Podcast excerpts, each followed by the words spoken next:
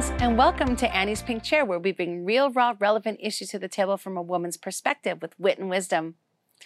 I have some great friends in the audience. We are going to do part two today. My friend Don and Bridget Brewster are the co founders of Agape International Missions AIM. In 2005, they moved to Cambodia to fight against the evil of child sex trafficking. Don and Bridget. We're back. And we were you. just we were just getting started with the story because let me just update the audience that you guys were called and you you just you went to Cambodia, came back, and then all of a sudden you saw this uh, show on television, and you were just like, "Wow, that happens there." We were just there, and now you you were called. You sold everything. We're going to move to Cambodia. So now this the story starts back in Cambodia and you're in a village that it's rampant. So tell us what happened. You started a church and you wanted to start aftercare homes for the trafficked little kids, right? Tell us more about that, well, how that happened. Well, it actually, actually, the aftercare home came 1st Uh-huh. because that was the, the greatest need, and uh, and so uh, we were blessed with uh, a great uh, psychologist. Uh, uh, who's a leader actually in working with traumatized children. Uh, our staff love Jesus and we love those children. And f- for example, we hit a tough spot and we couldn't pay the staff for three months, and we thought we're going to lose we're going to lose our staff because they can't afford right? And we thought we'd lose half of them. Not a single person quit. They continue to work without pay because of their love of Jesus and the love of those kids. And that's the kind of people God brought to us. You know, that it was totally Him. But the but the aftercare home became, uh, you know, I like to say we had a vision for all the parts, but basically it became like, hey, we have girls we have to reintegrate. What are we going to do with them? like we haven't thought that far ahead. And, and How did you guys know, by the way? Like, did did you do an outreach, or did did the police come to you with children, or did you have friends that knew children that needed needed somewhere to go after they escaped the lifestyle, or how did you meet these little children? Well, the first group that we got in were um, there was an overflow from one of the um, NGOs that was totally crowded, and they asked if we would take their 13 um, that they were just having a lot of trouble with. And so we said, yeah, bring them on. And so, and then we had another wave of some children that were rescued that came through, um, what was it, like a assessment home. And so uh, we thought it would take five years to get a home with 24 girls, and we had that within three months of opening. And we just saw how great the need was. Uh, it just um, so we were able to buy um, or rent the home next to the one that we started with, and eventually we filled it up, and we had 50, 54 altogether. Um, Oh my goodness! but when we our first two girls that needed to be reintegrated, they went to Svay Pak, this village that we saw on the Dateline special. So Don went into the village to check the homes where the girls went back to, and he's walking down the street, and the same two little pimps, like they were teenagers, pimps that were on that Dateline special, asked him while he's going to find the girls to see where their homes are if they he wanted to buy some little girls for sex. oh my gosh! So the same guys that were on television, the the, the young Yeah. pimps, the Yeah. same exact people.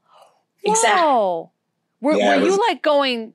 Is this crazy? Like I just saw you on national television, and you're a pimp, and obviously he needed care too. You know, because we Right, love well, pimps. They need really yeah. good attention too. Sure, Yeah. he was supposed to be in prison. That's why it was like everything That's- was supposed to be shut It- down in this village. But Is that is that what the television portrayed? That it was getting shut down and they were going to go to prison. Yeah. Mhm. Oh, yeah. And and we found out later that the, they went to trial. They went to, and were convicted and spent less than a month in prison, and were just back everything was back to normal. Um, Oh my gosh. that goes. So the so that's when we said like, hey, we need to. Jesus needs to move there, right? And we had to. We had a Cambodian pastor that we had been working with who moved there with us. And actually, the first thing we did was a kids club for the neighborhood kids and girls who had gone through our uh, restoration program actually led it. So there were girls that, that had been uh, had been victims and were now thriving. They came and worked with these with these kids in the village, and were able to give us actually get intel for us that we were able to use later. But so it started with the kids club as the part of the church, and then we said, "Oh, you know, we need to provide employment for some of the girls who are being reintegrated. You know, there's not good jobs, and we so we started a little employment center. And the first one was we were horrible. We were the work was great, but what we learned is you have to sell what the girls produce. Otherwise, you're not successful. Right. So we, right. right? We had large inventories of great things that girls have made, and thankfully, uh, we got some help and and uh, refocused and, and got distribution of what the girls make, and and so that that's been an ongoing thing, and and we have a health clinic there to help because that causes kids to be trafficked if someone's sick in their family and they don't have any money. Sure. Um, so they had nowhere right. to go, and and uh, you that you're preventing families from being trafficked. Right. Right. We started a school so to Uh-huh. kind of stop that cycle of poverty and protect the kids from being trafficked. And then eh, another thing, part of it was we called it the Lord's Gym. And like those pimps and young traffickers, uh, we weren't reaching them. Through all the different programs, we reached everybody else, but not them. And God blessed us with a great Christian coach who was a national champion in kickboxing. And all of a sudden, everybody, every boy wanted to be part of the gym. But the, the, the fee to get in the gym was to spend time with our coach as he would share Christ and what he could do in their lives. And one by one, these, these guys became Christians we had 20 of them become professional kickboxers. Like our little gym was horrible. We had a horrible gym. It was tiny little thing, and we had and we and we ended up with four national champions out of that gym, and they're like superstars in Cambodia. Like their pictures oh are on billboards. And So these guys are now saying what a real man does is protect his wife and children. He doesn't sell them and he doesn't That's use them. incredible, you guys. I can't. So you guys took traffickers and turned them into heroes. Yeah. Yeah, Yeah, Pretty God, much. exactly. Men. yeah, God. wow. and it was That- it was just crazy. Like, Wow. So you you you get the restoration home. You get all these. I mean, fifty four kids. You said Bridget in the beginning, right? Mm-hmm. Fifty four children, and and then you of course you opened up the church, and then you had the health. The health center, but then also the after school program with the survivors, graduates were teaching, which is incredible because that's super empowering. And it's also, um, it shows the other survivors, hey, you can get, you can actually thrive and you can be well, you can get out of this and you can be safe. Um, and then that gym that you opened up, and obviously the jobs that you created for the the was it just young ladies? Were there boys included into the the was it were there a boys' home and then a girls' home, or was it just girls at this time? it was it was there wasn't a need. We considered opening a boys' home, but there wasn't Yeah. a need. There was there were boy, boys' homes, and uh, they actually they had difficulty being filled because it wasn't so much an organized crime with boys. You know, you were talking with, and so uh, the boys, it was it was kind of freelance. So there were boy boys were being abused. Uh, Absolutely, it- yes. right? They horribly abused, but it was just a different system. So again, we thought that we might, but there wasn't really a need for us to do that. So we we stuck with the with the girls, but what ended up happening, we're in Svay Pak right now, and we have all this. People are coming to Christ. They're becoming people who protect their kids. Mhm. But because it was a trafficking spot, the church members start providing intel. Like, here's the trafficker, here's how they work. It, but when we turned that over to other organizations who did rescue work, uh, the rescues kept failing because of leaks or briberies. And so we had this idea let's have a SWAT team. Why couldn't we have our own SWAT team? Another idea he got in the shower. Yeah. The This is like just- a whole village that you're creating, Don. You and Bridget. You created this whole village. Like you got a grocery store, you got the SWAT team, you got the workout place, you got the factory where they're making things. what else are we doing here? but but they yeah so the SWAT team you know I tried to get other organizations mm-hmm. Bridget and I talked to them and said you really do this? And they laughed at us. And I thought well I've been laughed at before. So and I knew the general over anti-trafficking because I made him mad several times. And so we knew each other but he was actually a good guy. So we brought him this this proposal and it was very lengthy and I thought he'll I had my arguments because I knew he would say no. We took forever going through it, one page at a time, and when he put it down, he said, "Let's do it." So, what did you propose to him? And said that we would we would have our own SWAT team, that we would take selective people from his police that we knew were good, and we we would have some of people, young men that we had discipled, and that we would get uh, from a, a, a expat who it was experienced, and we actually got a detective from Scotland to come and lead our team, and so he provided training and expertise. Plus, we had lots of others come over, uh-huh. and so he would take the intel. And this, what is it? How many years ago this happened? So like five or six, Seven. seven years ago, and in seven years, they've rescued over 1,600 kids.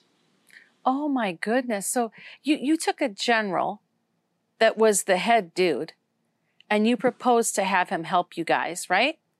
Hey, it- Yeah, was but- it Uh, mutual, a team, Mutual, yeah. like a, a like a mutual. mutual, right? Yeah, And we and could team- was this like a position that he could get paid for then? No, he wouldn't get paid. He would just he would give us the authority to do it. To do primarily. Raids. He, and so he gave us the authority to do investigations and to do them. But one of the, you know, the girls that, that did that class, but we have girls that have done amazing things. And we, we, Bridget, Bridget is the heart of our restoration. She's too shy, so I'm going to say this. God, God used her heart of love for the girls and the staff led us to see clearly like we wanted the girls to be more than surviving we wanted them to thrive and it became clear and we keep it afterwards when we really found out it was biblical that they needed three things. They needed a place where they belonged and were wanted no matter what. Mm-hmm. That kind of family which they didn't have that we would be. That our that each girl gets a mentor and discipler that stays with them the rest of their life. Right. right? Yeah. so they had they knew that right? And Right. because it's hard working with the families and we still they still do that that they needed to be loved no matter what like if they made they did chose to go back in the life we'd still love them and That's their right. mentor right yeah. and they eventually needed a purpose beyond themselves. And if they could get those three things, if we could help them, then they would become in, in amazing. We have so many stories, but one of my favorite is this young woman who went through our program. Her her ups and downs after reintegration were crazy, and finally she was she was at that point and needed that purpose. And we asked her if she wanted to join our SWAT team. Now that was going to take courage because she was going to be an investigator. Right. Right. Like like if a man goes in to investigate where they're selling kids, if he's not willing, if he's not having sex with kids, then he's yeah. Right. We're, exactly. Yeah. Right. Right. Right, so right. she could she could go in. She's in her mid twenties now. She looks about fourteen. Super, you know, super cute. Um, speaks three languages: English, Cambodian, and Vietnamese. And she goes in like she's looking for a job. Consider how brave she is. So she goes in like she's looking for a job, and she knows everything. And so they tell her everything she gives it to the team who, in conjunction with the police, conduct a raid and rescue the girls. And one of the best things to see is she'll come in um, after the raid and work with the girls too, because she knows what it's like, right? To, to be there and how they don't know if they're being arrested or being rescued, right? Right. But she is the best at getting the evidence that is needed for trial because she knows where it's all hidden. So she takes the police and our team around and shows them all the different places to uh, to find the evidence. evidence to get them needed. convicted. Yeah, and we have another girl that went through our program who's also a social worker for the SWAT team, and those girls are just they're bad bleeps. Yeah. You know, they're just so brave, and we have so many girls from our program. I know. I want to. You know, this is why I usually does all the talking. Um, but girls, they're teachers in our school that we have in Svay Pak, and um, some of them they're working our employment center. Some have gone on to school, um, and they're in real estate, selling real estate. Uh, our girls are just amazing what they're accomplishing. We have girls that are in university studying, want to come back and be counselors and social workers, and just just the way that we see our girls thriving. It's in in all different areas. It's just such a miracle. Such miracles we see in real time. And and it was God working through Bridget. And our That's staff. Yeah. Well, and then you through you to the staff and to the girls that you know she's our our uh, grandson calls her Nana. Hmm. And I want her to have a business card that says, you know, like Aunt Nana. Nana. 'Cause She's the Nana to our staff and all the girls. And so, yeah, she, that, that should be her title. Oh yeah. Yeah. But our staff, you know, because so many of them stuff. There's a terrible genocide in Cambodia back um, Yeah. in the late seventies. Um, that there was so much loss and destruction there, and our staff lived through terror, and to see um, out of their broken hearts the love that they have for these girls, um, to they just treasure them and just and and you're like them, Annie. I mean, th- there's no bitterness and no judgment, and just the love that flows. It's just, I just want to be like them and be like you when I grow up. Oh.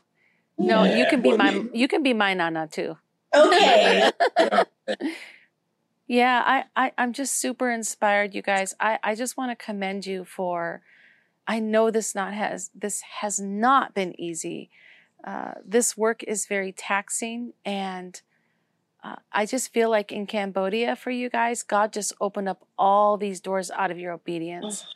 And I just want everyone to know, like, and I, if if someone could ask you each individually, and we have about seven and a half minutes, seven minutes actually, what's the best advice if they want to get into this field or social work itself that you could give them, or just in general of life? Each of you have like two minutes. Go for it. okay. Best advice. Okay. The best advice is to just go out and do something. Um, it doesn't have to be big. And we started small, like I said, in Sacramento. We ran a sports club, a sports camp for kids in Sacramento, and reaching children at risk. And you don't have to leave home. You can be. Um, we started also being doing tutoring at a school in um, downtown Sacramento. Um, just being uh, to listen um, here in, in America to be a CASA, a court appointed special advocate for a child in the foster care system, because so many kids are funneled into sex trafficking after they get out of the foster care or even while they're in it running away. Just, I think you've said it. If if a child knows that they have one adult that's there for them, that's crazy about them, and will be there for them, um, it makes all the difference in the world for them. And just, especially for us, being plugged into the source, being plugged into Christ, and taking the time to be still and listen, and to surrender, and just to be obedient.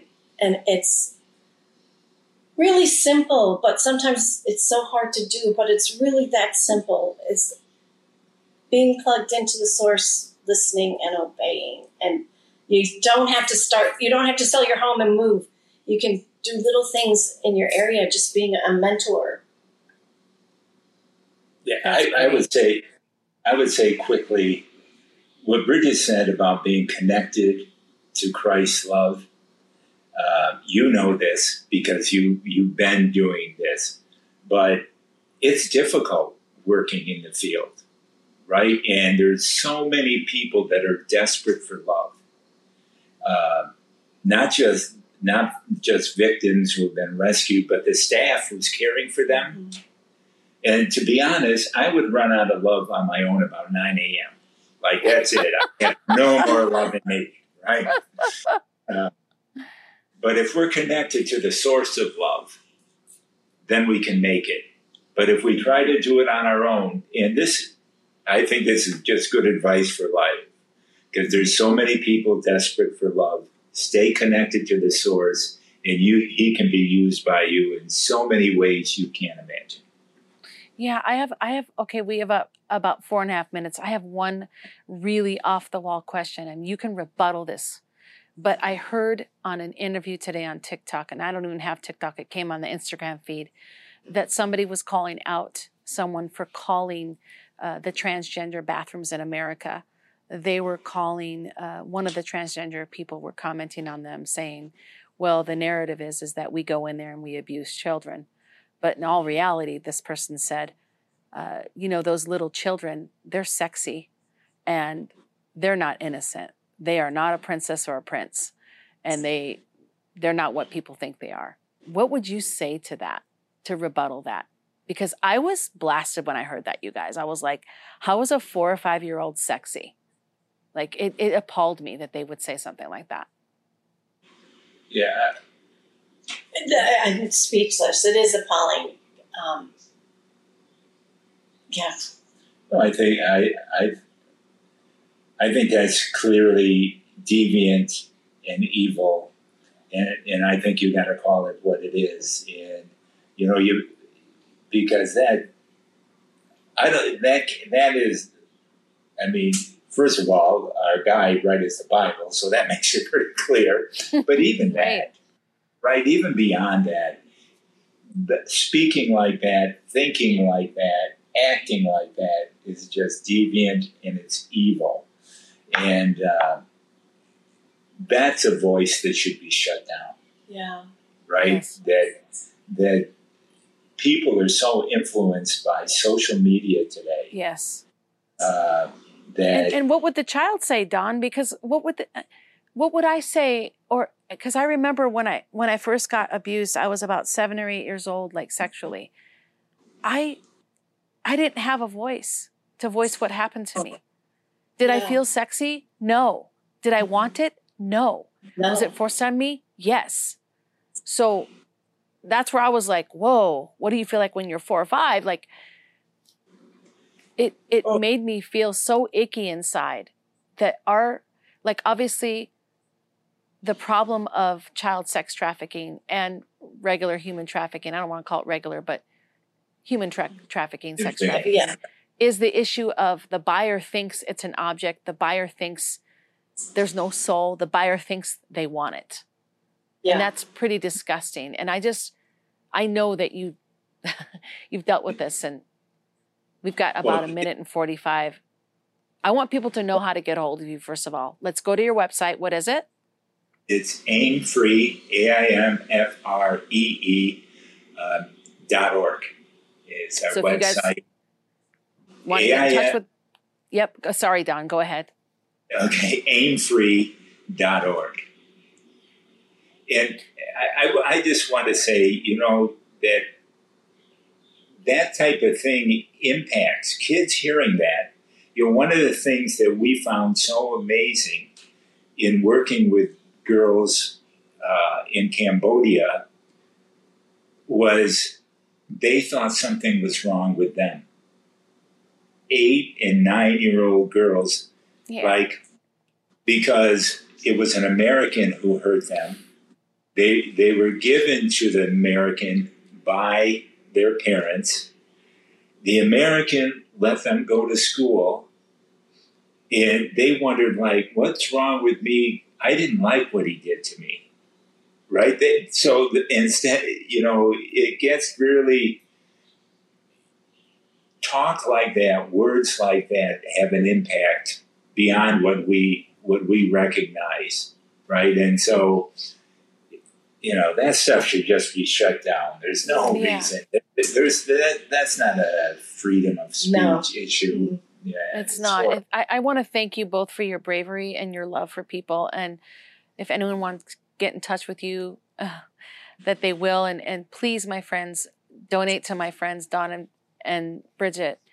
AIM, I love you guys. Agape International, you guys are amazing. Thank you so much for the work you do. And we'll see you next time on my show. And hopefully it'll be in person so I can hug you both and squeeze you. Because I love I you so much. We I love that. you. So much. Thank We you. love you. Thank Thank you. you Okay. you. You're welcome. Hi, dear friends. Annie here. Did you know that we have a nonprofit that serves sex trafficking victims? And how did this come about? Well, that was so simple for me because I am a former trafficking victim of more than a decade in Las Vegas. I had two different traffickers that almost destroyed me and ravaged my soul. But by the grace of God, I sit in this chair today and I can testify that Jesus is real and that my complex trauma and all the pain that I endured got totally solved by the love of God. Please partner with us. Your donation is tax deductible and you're going to be saving a life.